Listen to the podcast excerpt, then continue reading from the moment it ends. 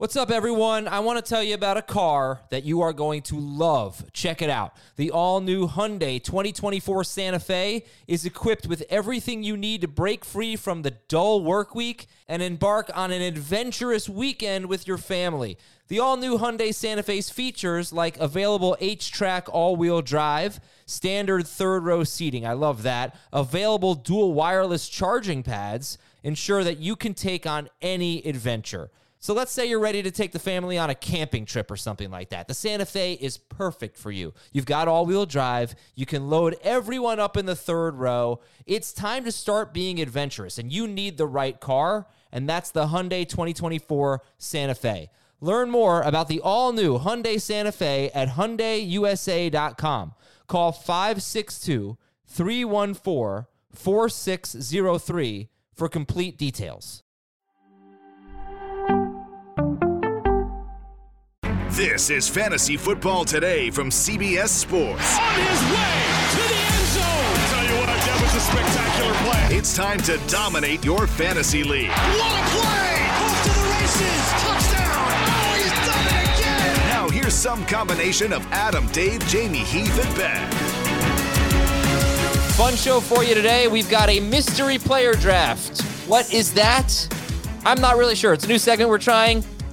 Low expectations, but we've got the good thing is plenty of big time news to talk about to give you some mega fantasy advice. What does this mean for the Cowboys with Amari Cooper unlikely to come back? Aaron Rodgers is going to make a decision maybe today, maybe tomorrow. Fingers crossed, we'll have some breaking news about that. Jamie's back. Dave is here. Dave's not going anywhere. We put the franchise tag on you, Dave. Congratulations, back for another. All year. right. Yeah. Fifteen million guaranteed, right? You No, get you want the quarterback tag.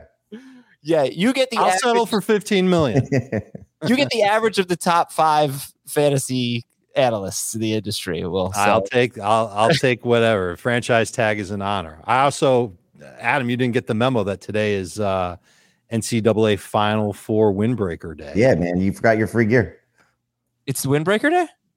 Well, I mean, Yeah. take a look at us. We all got it in the mail. Except you, I got no, I got it. I'm just not wearing it. Now go put it on. Come on. Go put it on. I Let's can't. you know, let's pre- I don't know if people know what's happening in March. They It's do. a college basketball tournament. It's a thing. Yeah. Hopefully baseball too. Hopefully. Hopefully. Hopefully American League baseball. Yeah. Let's get that. Uh, get that pitch I'm gonna wear a different team hat in, in, in protest every day. Yesterday was the Mets for F15 5. Today's the Red Sox. So you just have these from Little League, or you're a hat guy? Oh, yeah, just from Little League. Okay. So I'm gonna anyway, eat a slice of pizza every day. Protest. J- JB's back from the combine, and he's going to give us some of the key takeaways from the combine. And we've got, let's start with the Amari Cooper news. And la- later, we're going to do the mystery draft. What we're going to do with the mystery draft is I'm going to give Dave, Dave and Jamie three players, three mystery players at quarterback, running back, and wide receiver. I decided not to do it for tight end because I was having enough trouble making it interesting for the first three positions. Uh, and you're going to, based on their statistical profile, you're going to decide who you want, and we'll see who has a better team uh, at the end of the draft. What if I know all the players already though? I don't think you will. I think you'll be able Well, to. I, I I called your son. I bribed him. Yeah. And he sent me uh, the players. oh yeah, right. He does. What'd you bribe him with? Uh, cookies. Cook. Yeah, that'll work. That'll do it. So me too.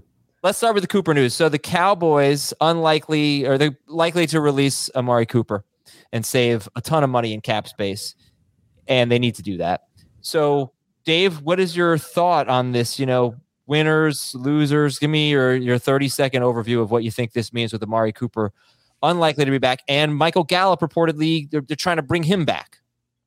I think there are a lot of winners in this, believe it or not. I think that CeeDee Lamb's going to be a big winner because now his path to being the number one target getter in Dallas is pretty much wide open. I think it'll be big for the other pass catchers in Dallas, whether it's Dalton Schultz if he's back, Gallup if he's healthy, Cedrick Wilson if he's back, whoever they bring in. I think it's big for them. I think it's big for Cooper. He's got a chance now to be the number one target on a new team. It'll help the quarterback that's throwing to Amari Cooper.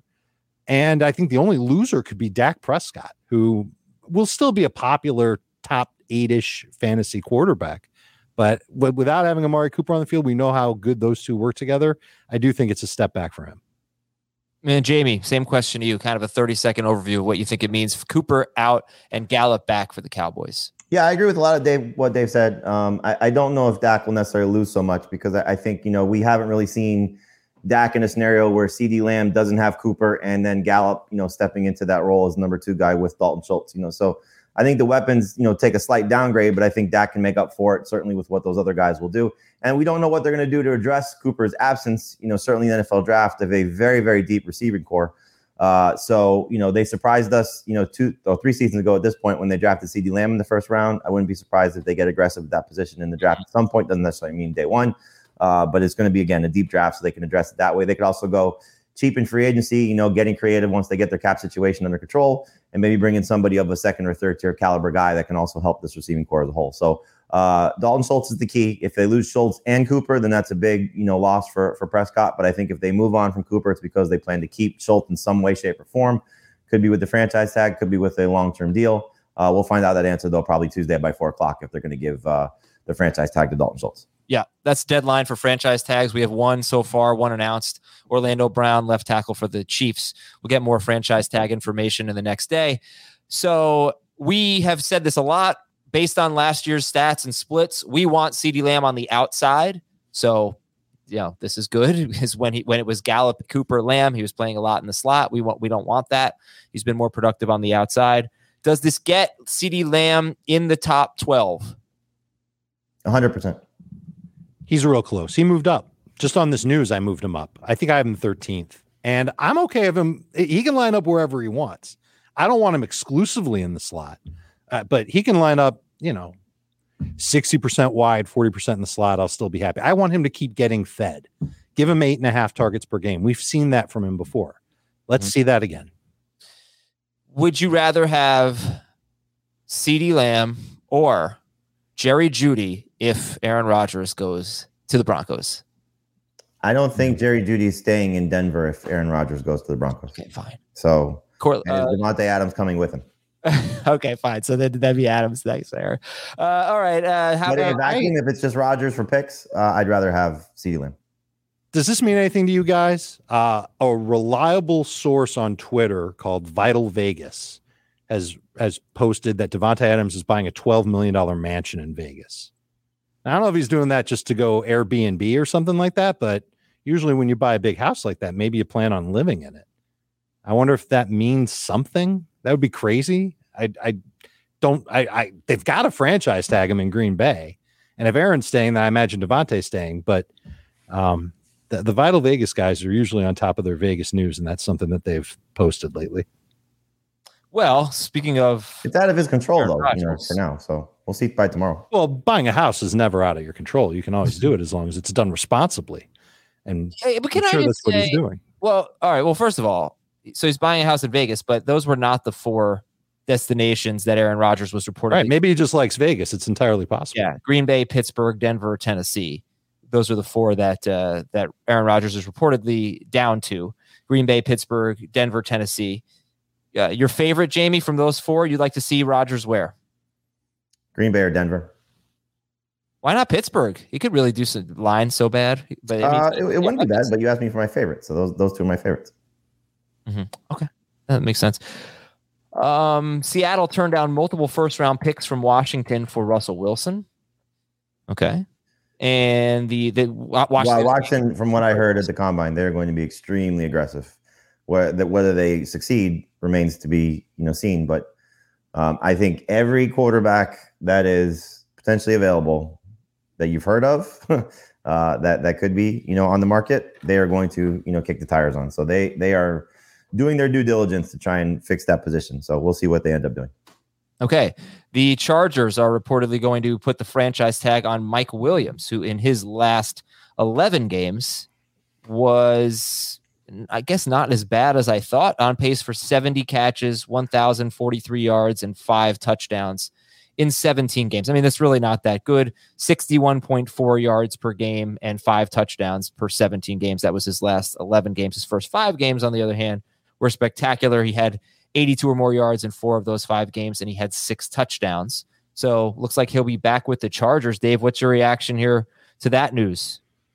I guess it's fine. I I'm worried about how they use him. You talked earlier about how you don't want CeeDee Lamb in a certain role in Dallas. I don't want Mike Williams to be just a downfield threat for the Chargers. I want him to get involved in short and intermediate targets as well. And he's got to be better in the in inside the 10. He's got to be better at when he gets targeted in the end zone. Can't bobble passes, can't get can't lose those contested catches. Got off to a hot start and then after that, it was it four games with 20 plus PPR fantasy points in the first 5 weeks and then 15 plus four times the rest of the season, including 26 in week 18 I, we need a little more consistency out of him, and he's never really delivered it. if he stays in LA, honestly, I don't think it matters where he goes. I don't see myself being excited to draft Mike Williams this year. so we had uh, we had Brandon Staley on on show with us, um, and I asked him specifically about Mike Williams. You know, more so about you know if he leaves and what you would do to replace him. Um, one of the greatest sales pitches I've ever heard. you know about keeping a, a guy. I said as soon as he was done talking, I said all right, guys, uh, clip that and send it right to Mike Williams' agent because uh, he's going to want to hear every word that that Brandon just said. Um, he he was just talking about how you know, and he and he, he kind of carried this over to a later question about Justin Herbert about how these guys having consistency in their career for the first time. You know, obviously Herbert's young, but Williams as well. Of the same system, same coaches, you know, giving giving them you know the direction that that they hope to build off of. So it does sound like they're going to keep Mike Williams. Um, I was actually hoping to see him, you know, leave more so for Josh Palmer because I'm, I'm very excited about him. But uh, he was also, you know, excited about Palmer as well. But I, I think when you look at Williams, um, it's more about what can he do, you know, taking it the next step. And and they did try in the beginning of the season, you know, to make him kind of a big slot receiver, uh, you know, in in um, Lombardi's offense. You know, obviously he's not going to play there exclusively because of what Keenan Allen does, but they were trying to move him around a little bit more than we've seen in his career. And so it probably, you know, they got away from that. Uh, it would be my guess, certainly as, as some of the other guys developed as well. Um, but I, I, think Williams is going to kind of fall into that number three receiver that you draft with the chance that he kind of is in a rotation with some other guys on your fantasy team. He was a top 15 wide receiver last year, but obviously it was front loaded, as we've mentioned. Would you rather have Mike Williams or DeVonta Smith? Smith. Uh, if things stay the same in Philadelphia, I'd rather have Mike Williams. Would you rather have Mike Williams or uh, uh, Brandon Aiyuk. Uh, Williams. I have Williams higher. Okay. Amari Cooper goes to the Patriots. Williams or Cooper? Wow. Uh, Cooper. I'll take Cooper.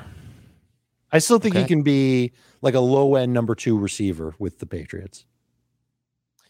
All right, more news. Last big item here, then we'll fire through some of the uh, combine notes. We do have more news later in the show that we'll just read through and keep you updated on. But George Kittle, I thought this was pretty interesting. According to the Athletic, he was never fully recovered from his calf injury when he returned. He missed some games earlier in the year. He played 10 games after that and was solid, uh, but inconsistent, especially at the very end of the season. But his, it, you know, his last 10 games, he was on pace for 88 catches, 1,161 yards, 10 touchdowns in 17 games. That's pretty. I mean, the touchdowns are good. You probably expect more yards from him uh, per 17 games, but you know he had games. He had three. His last three games of the season, George Kittle did not have more than 29 yards. He had no touchdowns. Then he wasn't really great in the postseason either. But right, you know that's kind of. It's like, oh, well, well, okay, he was hurt, but he's always hurt. it's like that's that's the big issue with George Kittle. So, with that said, let me promote something very important. All right, the attacking the uh, sorry, excuse me, the uh, uh, attacking third podcast, great podcast, women's soccer podcast. Uh, this is a big month for the Attacking Third podcast. 2022 marks the 50th anniversary of Title IX. Attacking Third is celebrating the anniversary all of March for Women's History Month. Each Tuesday during March, hosts Lisa Roman and Sandra Herrera will chat with groundbreakers in women's sports, from Sam Mewis and Katrina Adams to Amy Trask and Lesley Visser. Listen to Attacking Third's Title IX Tuesdays on Apple Podcasts, Spotify, and wherever else podcasts are found. All right, what'd you think of the combine, Jamie? What were some of the big items that we, we talked about a couple on uh, uh, well actually we talked about the dallas news but also the 49ers backfield i know you wanted to talk about the bills backfield let's start with the 49ers backfield and what you heard from john lynch who i really just probably would have taken the announcer role uh, for amazon if i were him but hey i guess he loves being in football so uh, what'd you hear from him what'd you think about what he said about his backfield yeah you know it's it's um as I told you yesterday when we when we were doing FFteen five, you know, when I get in these situations, um, you know, combine now for this is the third time I've been there, um, owners meetings, you know, any just you know players I usually speak to, you know, especially as a fantasy uh, analyst, and I think we are, we're all guilty of this. confirmation bias, you know. So if you're leaning one way and somebody says something, kind of pushes you that way. Um, and then it's trying to you know just read between some of the BS from what coaches and, and GM say. And, and I have to say that this was one of the more we, we actually talked about this as you know different media people. Um, there was a lot of honesty rare honesty coming from a lot of coaches and gms the carson wentz situation in particular i've never heard a gm and a coach speak about a player that they have under contract uh, and about wanting to get rid of him especially at that position. Um, but in any event uh, John Lynch was asked about his running backs, and you know I, have I've said this to you a couple times, Adam, uh, just in, in our in our personal conversations. But uh, he called um, Elijah Mitchell Drano, uh, he, he, said because whenever you need someone to fill the gap, he filled it for us. So it was an interesting Why? nickname that they they have for him. That's not what he's. I thought it was the finds the finds the gap. Finds the gap.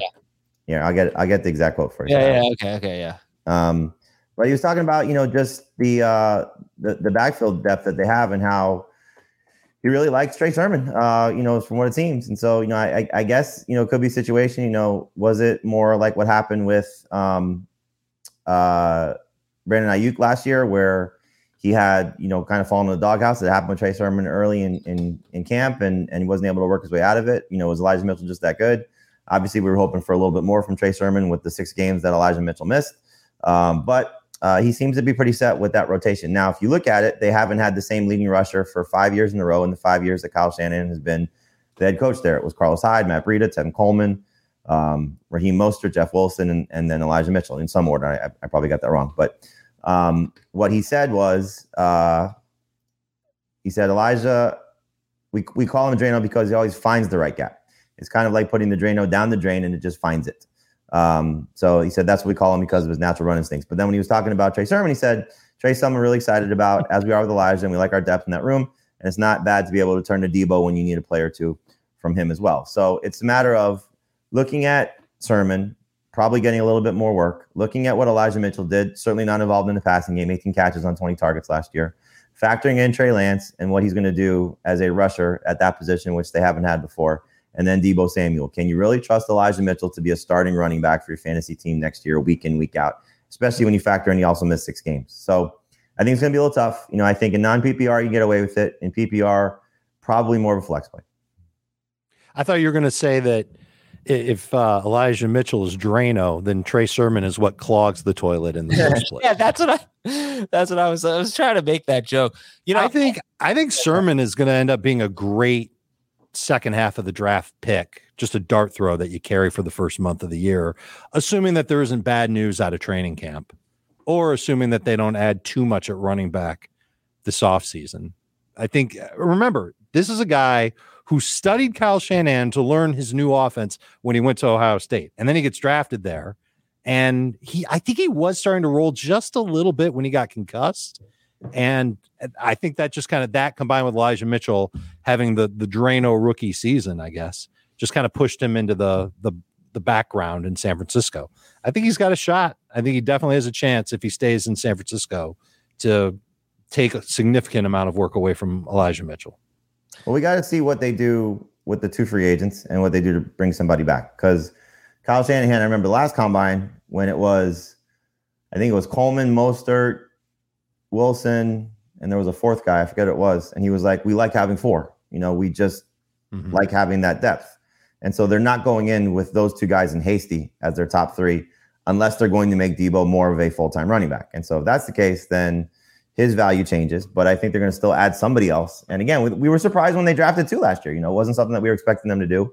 Um, You know, Sermon in the right. third round, Mitchell in the fifth round. So, like you know, we said about the Cowboys, they're not afraid to add to what is a strength of theirs, and that's something that they might do again. And you can't just assume that they're going to just kick Mostert to the curb. Kyle Shanahan loves that guy.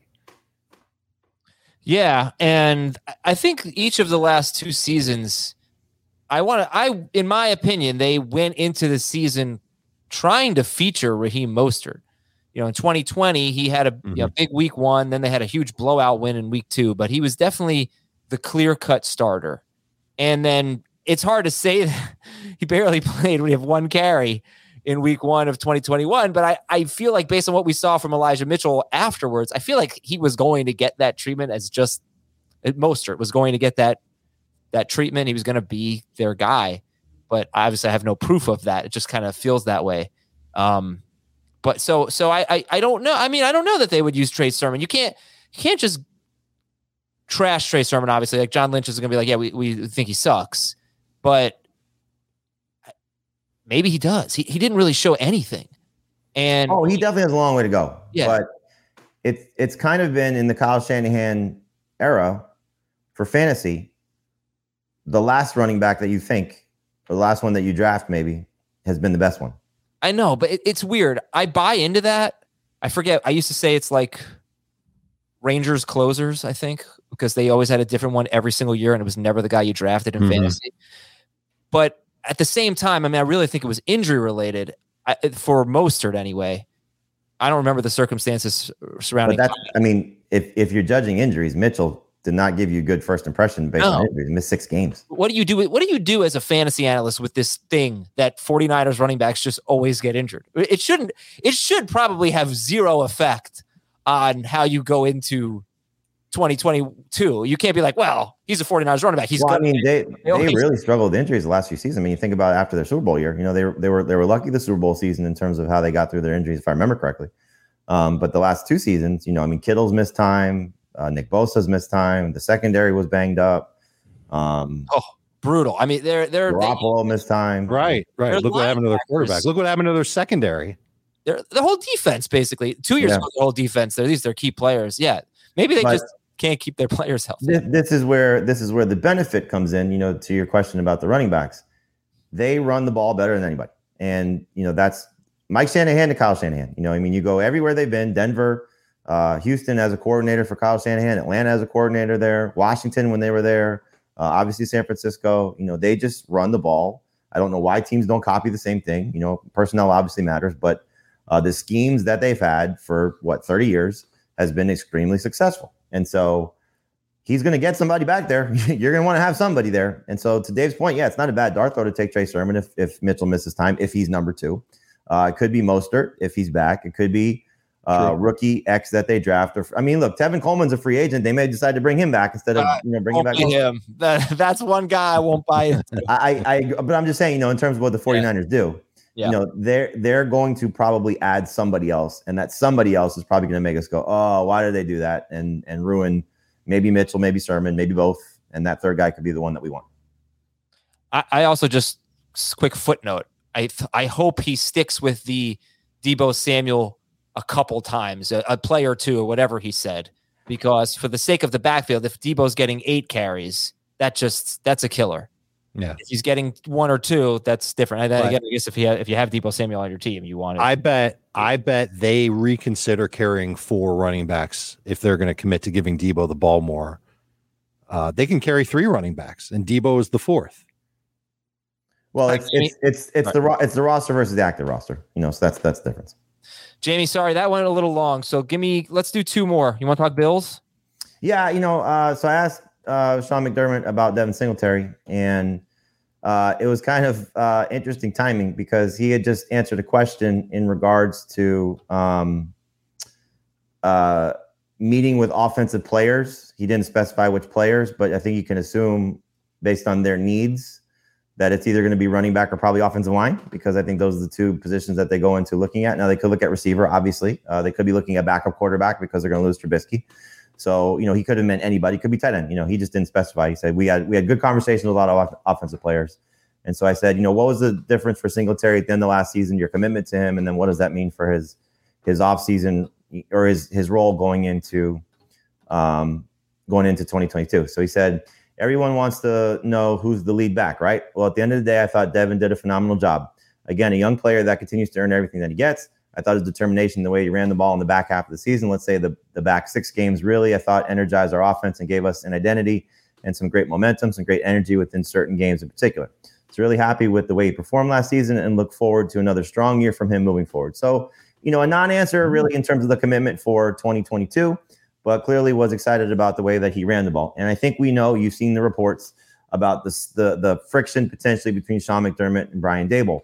And so, is there something to that that McDermott, a defensive guy, wanted to run the ball more, take some pressure off of his defense, take some pressure off of Josh Allen, and sort of you know control the clock a little bit, as opposed to maybe Daboll, who has this amazing quarterback and wants to play to the strengths of his team, which was clearly not running the ball. So we'll find out. You know, with Ken Dorsey being promoted to the position, with Joe Brady coming on as an offensive guy, um, those two things, you know, may not work hand in hand because I think Brady probably a little bit more of a pass uh, friendly, uh, you know, play caller as he was in, in Carolina, or at least wanted to be. And you know, Ken Dorsey being a quarterback and and and wanting to appease to his quarterback, uh, also being on Daboll's you know staff per se, you know, coming from that tree.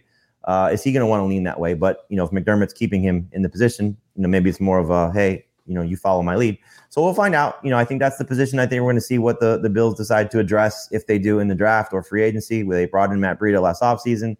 Zach Moss still uh, clearly there will be a part of it in some capacity. Uh, but Singletary, somebody I know, you know, uh, Chris Towers earlier in one of our podcasts said he thinks he's a breakout candidate. You know, building off those six games and you know carrying that over to the course uh, of a full season. It's still such a big question mark to me. So I think Singletary is still a guy you want to look at as a number two running back, uh, a good one uh, potentially, but not somebody I think you want to be overly aggressive with. So like that round four, round five range to me is still where I think he'll live. Dave, are you on Singletary or Elijah Mitchell if you're drafting today? I've got Mitchell higher in my rankings right now, but that's because I'm assuming that Buffalo will make a bigger splash at running back than San Francisco will. Now, if the draft ends and Buffalo doesn't make that big splash, and maybe San Francisco does, or maybe San Francisco makes a little splash and Buffalo just doesn't do anything at the running back position, and in fact they fortify their offensive line, I'll move Singletary ahead. We've been I've been waiting for Buffalo to make a big splash at running back for two years. They haven't done it either time. So when I heard Sean McDermott's quote it made me think that they're very much considering not bothering to go heavy on running back again. And they might be very happy to just go with Singletary as their main guy. Moss might earn that second spot. Somebody else might earn that second spot. Maybe it's a late round rookie. Who knows? And they they just move forward that way because they've done so well being this Josh Allen centric offense that they just keep doing that. And who the running back is doesn't really matter as much. The Moss thing is interesting to me because it, it I, I think they like him. I just don't know if they could trust him. You know, based on the injuries, uh, the fact that every time he seems to start to build something, he misses time. And so I just wonder if you know did Singletary do enough to kind of say, okay, we can we can run with this guy, we can roll with this guy. He can be the the one that we lean on, and we don't have to worry about necessarily using Moss. If in fact, you know, today's point, they don't go out and make some big splash. I don't see them making a huge splash there, um, because I think Sean McDermott and certainly Brandon Beane are smart enough to realize that that's not a position you invest heavily in to make your team successful. Um, so they have these guys under control uh, in terms of Singletary Moss, maybe draft a third and and go that route. So I don't think it'll be a heavy investment, but I do think maybe day two or day three, uh, most likely probably day three, is something that they do because that's kind of been what they've done. You know, Singletary was what around three pick, and, and Moss was as well.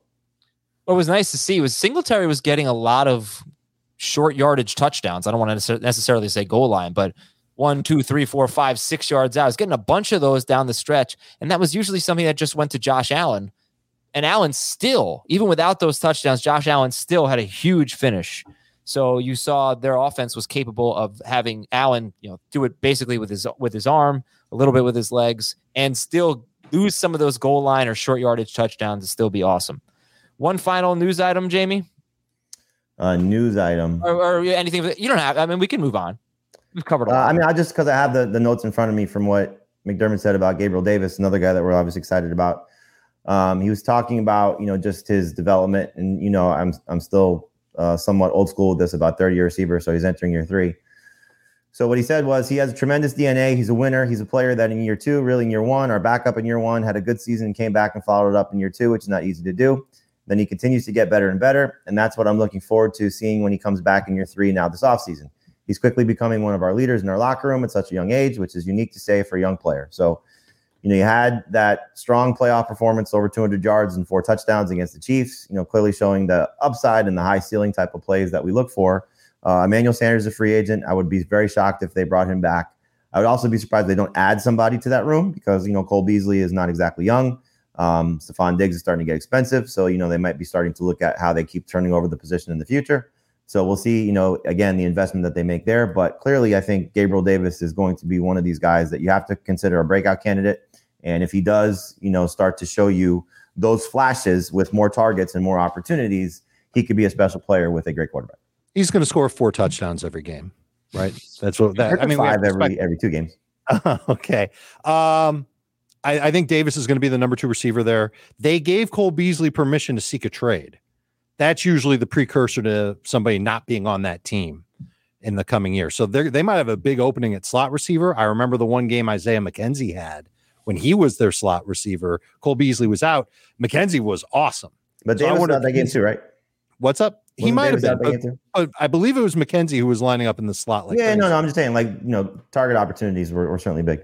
they could conceivably begin the year with Diggs, Davis, and McKenzie as their top three receivers. They could draft a receiver, maybe in that round three, round four range, and let that guy be what Gabriel Davis was for the next couple of seasons, where he just works his way up into the offense. And I think they can get by with that, assuming that they've got at least Dawson Knox tight end.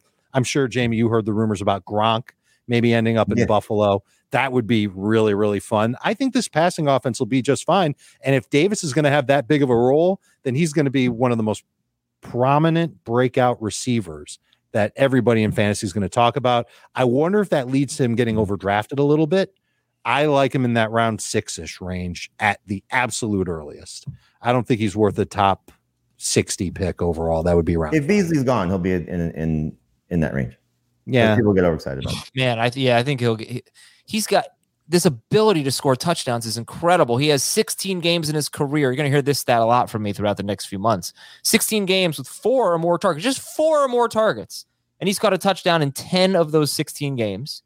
I'll just look at games with four or five targets. One, two, three, four, five, six, seven, eight, and I think there's 11 of them. And he's caught a touchdown in one, two, three, four, five, six, seven of the 11 games where he has only only four or five touchdown targets. He's caught a touchdown in seven of 11 Pretty games. good. It's crazy. And, But and does that does not- that pace continue if No. he's a number two receiver? It can't continue. It just can't. He's also not a guy who has a ton of short yardage touchdowns. If you look at all five of his playoff touchdowns, one against New England, four against the Chiefs, they were all from 19 yards out or, or 18 or more yards out. Yeah. So I I think his production has been fluky in that regard. But but of course, the touchdown rate comes down, the targets, the yards, that all goes up. You, you know, you obviously can make Right. up. Okay, guys, uh, we're gonna take a break here. More news in a moment, and then the mystery draft. Yeah, everybody's excited about it. And Dave, will you're gonna review Taken today? Right? Did I hear that right? Absolutely not. I got some rookie I- notes for you too. Oh yeah, we should probably do that. Okay, rookie Yeah. notes. We come back. Rookie notes and and a Taken review. We'll be right back on fantasy. This episode is brought to you by Progressive Insurance. Whether you love true crime or comedy, celebrity interviews or news, you call the shots on what's in your podcast queue. And guess what? Now you can call them on your auto insurance too with the Name Your Price tool from Progressive. It works just the way it sounds. You tell Progressive how much you want to pay for car insurance, and they'll show you coverage options that fit your budget. Get your quote today at progressive.com to join the over 28 million drivers who trust Progressive. Progressive Casualty Insurance Company and Affiliates. Price and coverage match limited by state law. Robert Half research indicates 9 out of 10 hiring managers are having difficulty hiring. If you have open roles, chances are you're feeling this too. That's why you need Robert Half. Our specialized recruiting professionals engage with our proprietary AI to connect businesses of all sizes with highly skilled talent in finance and accounting, technology, marketing and creative, legal, and administrative and customer support. At Robert Half, we know talent. Visit RobertHalf.com today. Welcome back, Dave. You haven't watched Taken. What's going on here? My wife and I sat down to watch it and we watched the preview for Taken first. And my wife immediately went, uh uh-uh, I'm not watching this. Yeah. What? Really? So, so my review is Pirates of the Carib- Caribbean was very good. The second one was a lot more entertaining than the first one. That's the first time you saw that one too. Yeah. you wait a second. You saw which one? Pirate, the first Pirates of the Caribbean? Dead Man's Chest, we saw. No, those, I think they all suck after the first one. The first one's great. Okay, well, we like the second. No, they're one. all entertaining. right. They're they're uh, Like. I'm not gonna. They're I'm like gonna say bad- one of my favorite movies of all time. They're like a bad Game of Thrones episode. It just just like action porn basically. But uh, all right, you'll watch Taken by yourself. Also, I would say Taken is better than the preview. I've seen the trailer and it makes it look really cheesy. And it's it's doesn't do it justice. I tried to sell my They also wife have on a teenage watching. daughter, so watching that movie probably at this point in their lives is not the best thing. No, to. I'll watch it. I don't. I, I'm I'm just gonna have to find some time when no one's home where I can watch Taken solo. Um, like but- Adam does. Yeah, like exactly. Adam puts everybody to sleep, and then he can sit and watch a movie. My There was something I saw on Amazon Prime. oh yeah. Dun, dun, dun, Taking dun. my clothes. Okay, never mind. Uh, what Dave? Whoa! Yeah, They, they had something on Amazon Prime called the Hungover Games, where they paid like average actors to like do a parody of the Hangover and the Hunger Games in the same movie. No And God. I tried to sell my wife on watching that because it looked absolutely terrible, and she also wouldn't watch the Hungover Games. It sounds pretty terrible.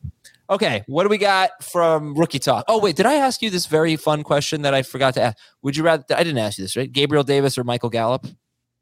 Davis. Oh my gosh. Well, think about it. One guy's the number two wide receiver for the Cowboys. He had Who's got a torn ACL? uh, well, it's assuming health, obviously. But- Okay. Ask that question Gabriel again. in Davis has not done in his career what Michael Gallup has done. They'll they'll be they'll probably be drafted in a similar range. I would say probably a, a round or two apart if if there's no Amari Cooper, but Davis Davis will definitely go first. Yeah, I know he will. I want to know what you guys thought. Yeah. Okay, who? Which rookie stood out to you? Um, well, uh, as Brady Quinn told me, I need to drink more milk, but um, I'm always uh, uh, intrigued whenever um, one of these running backs breaks my hand when I shake their hand. And so the uh, the two that I referenced to this running back in particular were Adrian Peterson when I met met him at the rookie symposium in 2007. Um, I'll still never forget that. Felt he broke my hand. And then Jonathan Taylor at the uh, combine two seasons ago when also same thing. Um, and if you're in the same company with those two guys, I think you're pretty pretty happy about that. I'm sure there are plenty of other running backs that have strong grips. But Breece Hall, when I shook his hand, uh, I felt like he broke my hand, and I said that to him. Um, he's my favorite running back. He's probably my favorite rookie in his class, uh, and did nothing to take away any of his stock because he just destroyed the competition um, in the in the combine drills. Um, and and impressed you know me in terms of the uh, the interview process that we when we spoke to him. So uh, he he he has he has everything that you're I think going to be looking for. Now Ken Walker was impressive. Um, James Cook was was fun to talk to on and off the air. How, how Um, many of these hands did you shake? Did you shake Ken Walker's hands? I shook Ken Walker's hand. I shook uh, James Cook's hand. I shook uh, Isaiah Spiller's hand. I shook um, uh, Rachaad White's hand. Uh, I shook Malik Willis' Who- who hand. didn't- One the- only one of them felt like it gave you the broken. Yeah, hands. which one felt like you were shaking hands with There's a different handshake for certain people. Now, I don't have the strongest handshake, and sometimes, you know, I I always hate like if somebody grabs my hand first, and you know, you get like the weak handshake from you. Like I give the weak handshake. You know, I hate that. Oh, yeah, yeah, no, you don't want that. Yeah. You know, like Yeah. somebody grabs your fingers, like, I, and it's like you can't ask, hey, let's shake hands again because it's just awkward, um, unless you know the person, whatever. But uh, so like I try to extend, like I try to have my, my hand, my, my fingers open, you know, so like they can't squeeze my hand too soon. Um, but there, there's a different handshake for certain people, and it, it- you know, if you've ever had the opportunity to shake Adrian Peterson's hand, you know, you know it.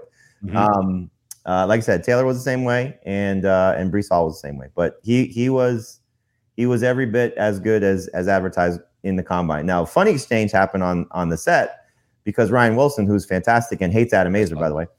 Um, Ryan Wilson has Ken Walker as his favorite running back. Now, obviously, he's looking at it from an NFL perspective. I'm looking at it from a fantasy perspective uh, because Walker did not show a lot catching the ball at Michigan State or at Wake Forest. So, you know, he I, I asked him about that. You know, I said, you know, what's is that the part of your game that you need to, you know, sort of showcase that you can do? He's like, yeah, you know, you know, give me an opportunity to run routes. I'll, I'll I certainly catch the ball. My hands are not a problem. It's just the way offense, whatever, blah blah. But I said to Breece Hall, I said, Ryan, uh, I said, Breece, uh, Ryan has you as uh, the number two running back in the class. You're my favorite. Convince him why he's wrong. And I didn't mean it to come across like I'm trying to throw Ryan under the bus, but that's obviously the way that it came across.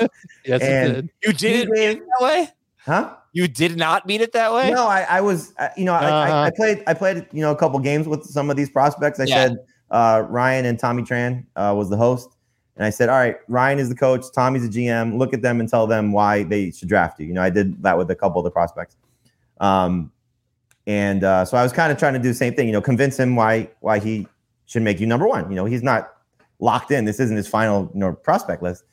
And he sized up Ryan with his eyes, and he was like, "There, there are there might be two guys in this in this class that you like. I am not number two. No, he So- said I'm top two and not two. yeah, whatever he said. I, I, that, you- right, you correct it. Um, so That's Ryan was question, like, by the uh, way. he threw me I- under the Breece Hall bus. That's a good Um, question that you asked. I think that's fun. Uh, but in any event, um, he he he did nothing to dispel my my thoughts that he's the best running back in his class. I like Isaiah Spiller. I thought he was great. Um, James Cook, I asked him, uh, what's the difference between you and your brother? It's Dalvin Cook's brother. And he said, my hands are a 10. so I don't know if that meant that his brother's hands were not. Um, and he kind of likened himself more to a pass catching back. Um, I'm, I'm going to say his name probably wrong, but Kyron Williams, either Kyron or Kieran, uh, I think it's Kyron, Brady Quinn, correct me, uh, kid from Notre Dame. Uh, just very impressive. Speaking to him, very unimpressive with his drills. Uh, slowest time of any running back, and so just you know feel bad for the kid. Hopefully, it doesn't you know ruin his potential because I do think he could be you know a good third down back. I don't know if he'll be you know a featured guy. Brady was trying to convince me otherwise, but again, Notre Dame bias. Mm-hmm. Uh, but in any event, um, their running back you know class was was interesting. Um, I spoke to a couple of the receivers. Uh, Drake London was the one that was most impressive to me. He's starting to become one of my favorites of the non-Ohio State guys. uh, and I think Jameson Williams would have probably improved his, stock as well if he had not had the ACL. He probably would have been the best. He, he, he- he still might be the best receiver in this class. I don't think he's going to get drafted first. Uh, Treylon Burks obviously did not have a great um, a 40, 40 time, you know, especially given how fast everybody was running. Um, Alex Pierce is be- quickly becoming one of my favorite guys for sure, uh, the receiver from Oh. Cincinnati. Um, but we'll see where he ends up. You know, he's going to be a guy I think that has, uh, uh, you know, the receivers you don't really know based on name, uh, chance to You'll make a- an impact. Yep. Um, and then I spoke to Malik Willis. You know, I was I was on the on the set with Malik Willis, and he was uh, very well spoken. You know, uh, thinks he can be the best quarterback in this class. Um, you know, had uh, arguably the best moment of any of the rookies at the combine, and it didn't happen in the building. It was you've probably seen the video by now. He was uh, helping a homeless person on the street, uh, and somebody just happened to catch him. You know, r- recorded it happening um, where he was seemingly giving you know either money or something to a homeless person, but uh, took the time and and and spent it you know with seemingly a couple minutes there. So. Um, Kenny Pickett's hands were, were obviously a big story, you know, in terms of what his hand size was, eight and a half. It's uh, smaller than Burrow, who came in at nine. Uh, last quarterback that had hand size this of this size that was anything of significance was Michael Vick. Uh, obviously, Kenny Pickett doesn't do that, so we'll see how that hurts his stock. Um, Matt Corral, uh, you know, he, he Coral, like- right? Matt Coral. I, I think it's Corral, but I'm I might be wrong. Um, uh, okay. I was looking at the pronunciation. I thought I thought that's what it was. Dave, Uh, got in any event, um, uh, what was I going to say? Um, Pete Prisco sold on Pickett being the best guy. Just in talking to him off the air, uh, he thinks he's going to be he's he's the alpha of the group. And then Carson Strong said his knee's not an issue. Uh, you know, clearly that's going to be the thing that that probably knocks him the most. But he said, know, he took it off prior to his last game, went through the Senior Bowl practices without the knee brace on, uh, didn't wear the knee brace, you know, for uh, whatever he you know was doing with the teams um, or showing the teams. So you know that's going to be the thing that knocks him. I think he's the best pure thrower in the of the group, um, but we'll we'll have to see how teams view that. Okay, great stuff. I'm looking forward to this rookie class. Maybe five wide receivers being drafted in the first round. Going to be a lot to talk about. Don't know if we'll have any running backs making the first round, but it will uh, provide us some interesting fantasy takes for sure. Ryan keeps comparing it to the uh, 2020 class, where you know we didn't expect to see someone go in the first round. Edwards-Helaire surprises at the end of the first round with the Chiefs, but think about round two. You know, Jonathan Taylor, uh, D'Andre Swift, Cam Akers, J.K. Dobbins, and where we think of those guys now. If everybody was healthy and had the years that we thought they were going to have, uh, you would have be you know we'd be talking about maybe potential first round picks for Akers, for Swift, obviously Taylor. Um, Dobbins, you know, if they had performed like we thought they were capable of performing last year, and hopefully those guys that were injured and, and coming off some some strong seasons can do it again. I think it is Corral. I know I heard it as Coral when I was watching, but Oh, you're right. It's Corral. I'm sorry. wait, no, you said it right. I said it wrong. Okay. So, but thank you, Jamie. Uh, we'll just pretend I was right about that. All right, We'll get it right. We need a backup somewhere. do uh, do some news and notes. Uh, do some news and notes here, and Dave already mentioned this, but the Bills are going to allow Cole Beasley to seek a trade. Multiple teams have expressed interest in trading for Derek Carr. His status seems pretty up in the air right now. That's according to the Las Vegas Review Journal. Hmm. Yeah. Saquon Barkley not expected to be traded. saw that. That was uh, Ian Rapoport, but also I think that's the prevailing sentiment. That was another kind of refreshing take. And, and you know, Arthur Smith also said kind of something kind of similar about Matt Ryan, but um, both uh, Joe, how you pronounce the GM's name? I never get it right. Oh, Schoen. Joe Schoen and Brian Daboll, you know, kind of saying if the right offer's there, we have to consider everybody, you know, and you know, usually when you hear about a, a franchise player, and I think still think Barkley's somewhat of a franchise player, you don't say yes, we're considering trading him. And Arthur Smith said if the right offer is there for Matt Ryan, we have to entertain it, you know. So uh, the Wentz situation, Arthur Smith saying that about Matt Ryan, which didn't get any headlines because nobody was kind of paying attention to the Falcons. Um, and and the Giants situation, you know, obviously, which got a lot of buzz with Barkley. So if if teams are willing to, I think, pony up for what the Giants would be asking for, I'm sure they would consider it. But I I, I think that report is accurate. They're not going to trade Saquon Barkley anytime soon. Patriots cornerback J.C. Jackson's going to become a free agent. He wants big time money. Chris Carson's recovery from neck surgery is going well, according to USA Today. Nice. So he really might be the number one running back. It's not. And there there's there's another report that came out. I think it was uh, last night or this morning that the Seahawks aren't going to get in a bidding war with Rashaad Penny. Uh, Carroll was pretty glowing about Rashaad Penny. You know, talking about the way that he finally came through last season, looked like the guy that they they drafted. You know, a lot of things that we said as well. Uh, but Carroll putting words to it that you know they were just so happy for him. They want him to come back, but again, I don't think they're going to overpay for that position, which again I think makes sense. Calvin Ridley's situation with the Falcons is, is extremely complicated, according to Ian Rapoport. Minnesota head coach Kevin O'Connell said he's going to move Justin Jefferson around the formation. And obviously, the comparison would be Cooper Kupp. Just the way the Rams play, the, guys moved around a lot and could see that with Justin Jefferson. Uh, Blake Jarwin not expected to be ready for week one. He played, I think, eight games last year for the Cowboys, but his hip injury is a pretty serious one. Jarwin not expected to play. And for what it's worth, you did see more routes run per game for Dalton Schultz without Blake Jarwin on the field. I don't know if that was just because he was taking on a bigger role later in the season, but you did see an increase there. In fact, in the last, I want to say 10 games of the year, Blake uh, Dalton Schultz was third in the NFL in routes run behind Diontae Johnson and Stefon Diggs, and he was only one route behind Diggs. Uh, the Saints re-signed Juwan Johnson to a one-year deal. The Pan- the Patriots have talked to the Panthers about acquiring Robbie Anderson, according to Boston Sports Journal. They definitely seem to want to upgrade at wide receiver, so they're a team to keep an eye on. The Patriots, that is. Uh, Tyreek Hill expected to sign a four-year, $85 million deal, according to Pro Football Network. The Chiefs franchised or will franchise tackle Orlando Brown, left tackle, and the Rams want to re-sign Odell Beckham. And after all that, it's now time for our mystery draft. So here's how it will work. I have, let me get Andrew's notes. I have basic clues right, about thanks, Andrew. three, three quarterbacks, three running backs, and three wide receivers. And I'm going to give you basically their statistical profiles, and you guys get to pick who you want. And you will obviously leave one of them on the draft on the board. So, Jamie, uh, well, who wants to get who wants to be first at court? One of you will be first at quarterback. One of you will be first at running back, and then I'll ha- I'll decide who goes first at quarterback. Uh, wide receiver, pardon me. Jamie, would you like to be the first person to pick a quarterback or a running back? I will go with quarterbacks. Okay. So I'm going to give you three quarterbacks here. Okay. Should be a good visual segment if I had graphics, but I don't.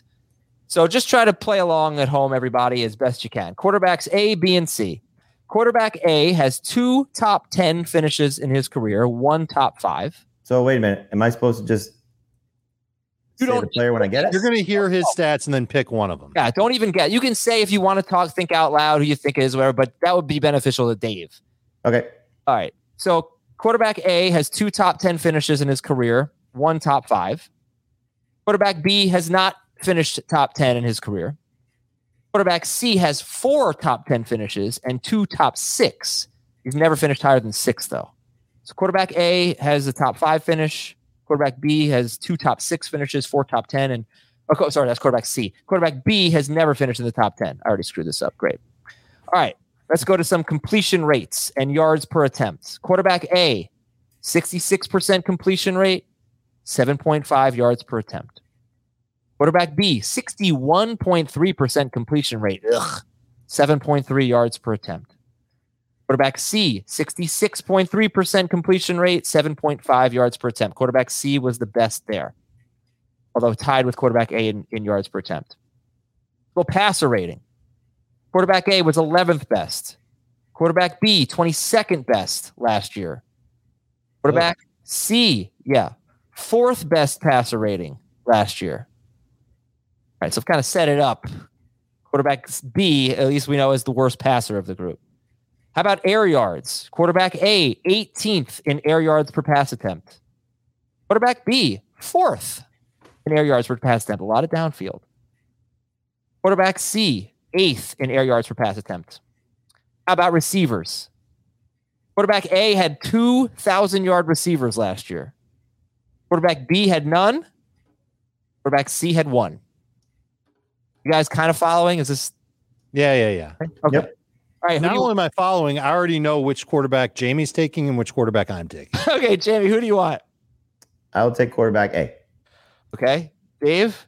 I'll take quarterback C, but I'm sure quarterback B is going to be uh, one of the rookie quarterbacks, like Justin Fields or somebody like that. All right, let's go to running backs. Dave, you get the first running back pick. Wait, we don't know who they are. You're not going to tell No, us? not yet. I'm gonna tell you at the end. Okay. Oh, you want you want to know now? That's fine. I, we'll do it now. Jamie selected Justin Herbert. Dave selected Kirk Cousins, I knew it. and you both I knew it would be- I was hoping Jamie was going to take quarterback C. look. And, Kirk uh, Cousins leave me had a great year. You know, uh, and he you, might be left, better this year. you left Jalen Hurts on the board. Jalen Hurts was quarterback. I quarterback. knew was, I, I had a feeling it was Hurts when you said no no top ten finishes, so it was somebody young. Um, and then when you started to say the the air, I knew that he you know when he threw the ball down the field, he threw it. When he threw the ball, he threw the ball down the field a lot. So the air I'm, yards. surpri- I'm surprised that he was fourth in air yards. Me too. I'm surprised Cousins was fourth in passer rating. Yeah, I, I did a little research on Cousins. You'll see it on the site sometime soon, but I, I think there's some room to be optimistic about him now that Zimmer's gone and that O'Connell's there and that there's a relationship between O'Connell and Cousins. He's got a shot to finish top 12 among quarterbacks. He always finishes top twelve. That's the thing. It's just No, nobody see, like he he's been top six before or like top 10 a bunch of times, like Adam said, Four times. but never better than six. He's the quarterback that no one's going to be excited to draft, and he'll come after all the exciting. He should be sleeper type 15. off the board. You- you- Yeah, you like right you know, around there. Yes. You you should look at him as if you miss or if you take a Lance or a Fields, that's the guy you pair him with. yep. I think what's tough about a player like Cousins is in a two QB league. Do you go with Lance Fields or Cousins? Might be a risk tolerance thing. Um, I think you go with one of those two guys and Cousins, kind of similar approach, and then you kind of backfill that with like a Tannehill or a um, you know somebody that's also kind of a reliable veteran that you know you can get by with. Matt Ryan, that type of guy. All right, Dave, you got to make up a little ground here, okay? No, I don't. Kirk Cousins is okay. Yeah, he's got Herbert. You got Table Cousins. Let- Let's All do running backs. Uh, okay, running back A, career 5.1 yards per. Is this career 5.1 yards per carry, 8.3 yards per catch. Running back B, career 4.1 yards per carry, 7.7 yards per catch. So both much worse than, running back A. Running back C, career six yards per carry and 6.7 yards per catch. Best rush average, the worst receiving average for running back C. Running back A has nine career rushing touchdowns. Running back Oh. B has 33 career rushing touchdowns. And running back C, just like running back A, has nine career rushing touchdowns. How about his role? Running back A has 4.6 carries per catch in his career. 4.6 carries for every catch in his career. Running back B has 6.5 carries per catch in his career. Running back C has 7.4 carries per catch in his career. That might hint give you a hint as to who just doesn't really catch passes, basically, or maybe not. Maybe who just gets a lot of both. And finally, what about team profile? Running back A's team was second in rush attempts in 2021. 21. Total rush attempts, not running back rush attempts. Running back B, 19th in rush attempts. His team was 19th in rush attempts in 2021. Running back C, his team was third in rush attempts in 2021. So you do have two running backs here who are on top three Yeah. rush attempt offenses. If you need any uh, any of the info repeated, let me know. Otherwise, make your pill- make your pick. I'll I'll take running back A. Okay, Jamie, who do you want? I will take running back B. Okay, Dave, you're gonna have have to get some help at wide receiver because Jamie has Justin Herbert and Joe Mixon. You have Kirk Cousins and Miles Sanders. nice. Yes. yes. I think Miles Sanders uh, career 5.1 yards per carry and 8.3 yards per catch. That is exceptional. Yeah, but Exceptional. it's- we know what to do. Andrew has not disappointed. Yeah, Andrew's my son who gave who Jamie. was C? Who was who was running back C? Oh, I can't let you uh, in on that info yet. Any any any guesses, guys? Career six yards per carry, 6.7 yards per catch, nine rushing touchdowns. Not a lot of catches, 7.4 carries per catch. Nine How yards Miles in his Sanders career. nine rushing touchdowns? Yeah, him, he and Sanders. Yeah, nine in his career. Um, YouTube here. I thought the six yards per carry would uh Entice would the the seven point four whatever carries per catch made me It's J.K. Dobbins. okay. Yeah, Okay. so he's played one year. It has that's those are his career numbers. All right, Dave. I'm going to let you go first at wide receiver since you need the help. All I'm right. gonna. It's gonna be a terrible player. I'm already sure of this. Wide receiver A. But let me tell you this: they all led their team last year in targets, catches, and yards. Wide receivers A and B also led their teams in touchdowns. Wide receiver C did not. But all of these guys were leading their team in targets, catches, and yards, and two of them, A and B, led their team in touchdowns. Wide receiver A had an 11.1 aDOT. Wide receiver B, 9.8. Wide receiver C, 10.3. So most downfield uh, guy was wide was receiver. A. Wide receiver A, 7.5 yards per target, ranked 75th. And that was actually the second lowest mark of his career, 7.5 yards per target. Wide receiver B, 8.4 yards per target, ranked 41st. He also had the lowest aDOT. Wide receiver C, 9.2 yards per target, by far the best in this group, ranked 20th. And he had the sec he had the middle aDOT. Catch rate, wide receiver A, 63%, wide receiver B, 68%, wide receiver C, 66%. Where do they line up? Wide receiver A, 78% of his uh, snaps on the are out wide. Wide receiver B, 84% out wide. Ooh. Receiver C, 65% out wide. Wide receiver C was more slotty. Um, he was you said Slotty, right? Slotty. He was second in aDOT. He was second in yards per target, and he was second in catch rate. Wide receiver B had uh, the best. Uh, no, I'm sorry, I screwed that up. Wide receiver C was first in yards per target. Wide receiver B was second in yards per target. Wide receiver A was last in yards per target. Anything else you need to know, Dave?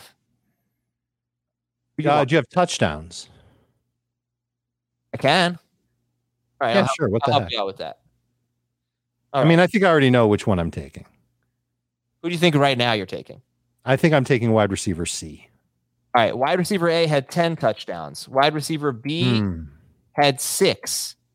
Wide receiver C had six.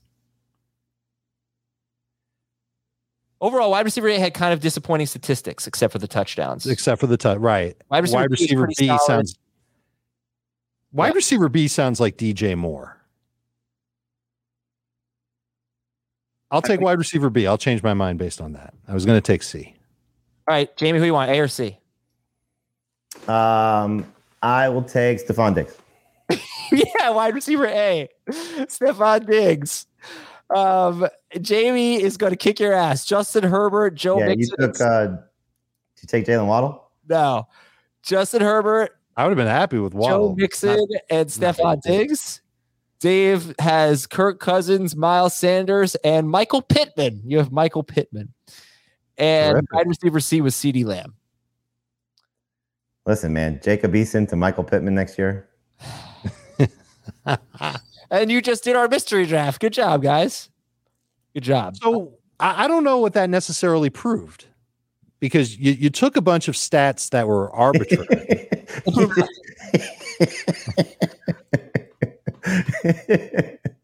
Okay, And- let's let's read this question from Donnybrook. Is Adam's dad a CBS exec or something? Was this show a birthday present? Dave and Jamie were threatened if they refused to participate. He also says running back A prefers to wear green underwear while running back B likes blue. Uh, Okay. Does anyone at CBS have a handler to protect Adam from himself? I'm going to do a bunch of research on nine players. Why don't we just do a real draft? right. What do you mean real draft? Because we were trying to go Here's with the player pool, and then I'll give you the stats on the players. You know, you you'd never know what it's going to be unless you try. So You wait, have what's your to what's your team? What did your team end up with? Oh, I get the I get the scraps. Yeah, I get Better than mine. Jalen Hurts, J.K. Dobbins, and CeeDee Lamb. yeah, It's your pretty team good is team. second best. Yeah.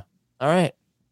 Okay. Well, I thought Andrew was clutch. I'm telling you. What was interesting is how much better to me how much better Miles Sanders' career numbers are than Joe Mixon rate wise. Um, Maybe that's why rate stuff like that doesn't matter. All time. Right. of course, uh, Michael Pittman had a pretty damn solid year, eight point four yards per target and a sixty eight percent catch rate on a respectable nine point eight aDOT. That's really good. So Chris Ballard, while we're there, Chris Ballard said uh, they're not opposed to bringing back T.Y. Hilton, which will be interesting. Um, really would probably help Michael Pittman, to be honest with you. Um, uh, and he also said, unsolicited, don't give up on Parris Campbell yet. So, you know, we'll see if he can stay healthy. And it's funny, you go back to the combine two years ago, Campbell was, you know, one of the fastest guys there. It was him and Terry McLaurin um, in terms of speed. and we know Campbell, unfortunately, just has not stayed healthy. Right. So that that's a real area of need for the Colts is to find another receiver or some some help at receiver and, and probably tight end as well. Well, that's all I have for today's show. Glad it went so well. You have a mystery outro? no, but man, this guy Donnybrook really hates me. My goodness. Okay. Oh, Dan Schneier's watching too. I got a great Dan Schneier story. I, I listened to Dan Schneier's podcast and I have a review of it, and uh, I'll give it on the air next time Dan Schneier's on. So the what a big blue banter. It's a good good podcast. So uh, that's Dave and Jamie. I'm Adam. We'll talk You to you. answer question. What? You didn't answer Dan's question. What I, I didn't follow him on Twitter, so Jamie makes it out to be that I got on Ryan Wilson's bad. Jamie is trying like Jamie's such an instigator. He made Breece Hall hate Ryan Wilson. He's making Ryan Wilson hate me. Jamie's trying to like just ruin all these relationships for Ryan Wilson. Ryan would just like to know why you haven't had him on yet. We're gonna have him on. It's draft season and you haven't had him on yet. Not really draft season. Yeah, uh, the combine is draft season. Yeah, whatever. You had Chris Trapasso on. I, next time we do mystery draft, I'll have Ryan on. Why don't you do that with prospects? See if Ryan can guess the prospects. Oh. I bet you can. It's a good idea. All right, we're out of here. Bye.